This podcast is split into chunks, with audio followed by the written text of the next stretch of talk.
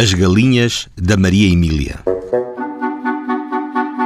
Maria Emília, forneira, infringiu, segundo o auto de notícias, o artigo 10 do Código de Posturas Municipais do Conselho, a que correspondia à multa de 20 escudos, acrescida de mais 20% para o Estado e 1% para o cofre de emolumentos.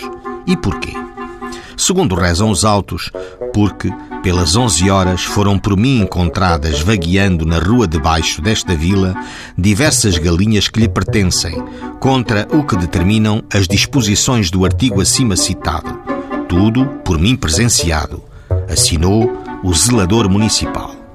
Estevão Garraio, testemunha ouvida nos autos, porque se encontrava no local a vender cal, ouviu o zelador dizer à Maria Emília: você não tem vergonha por causa das galinhas e por isso está autuada. E viu o garraio que umas galinhas entraram nessa altura para dentro da casa da transgressora. Por menor não dispiciendo, é que podiam as galinhas não ser dela.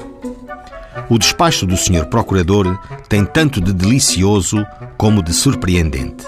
Na verdade, exarou o Sr. Procurador que o artigo 10 do aludido Código de Posturas do ano de 1900 proíbe os habitantes desta vila ter galinhas à porta ou deitar as galinhas e mais aves domésticas para as ruas e arrabaldes.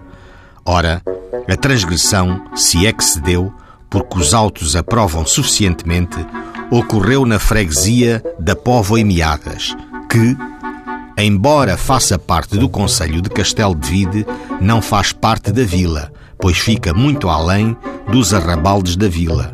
Logo, se não era na vila, não havia transgressão, pois só as galinhas da vila eram reféns da postura.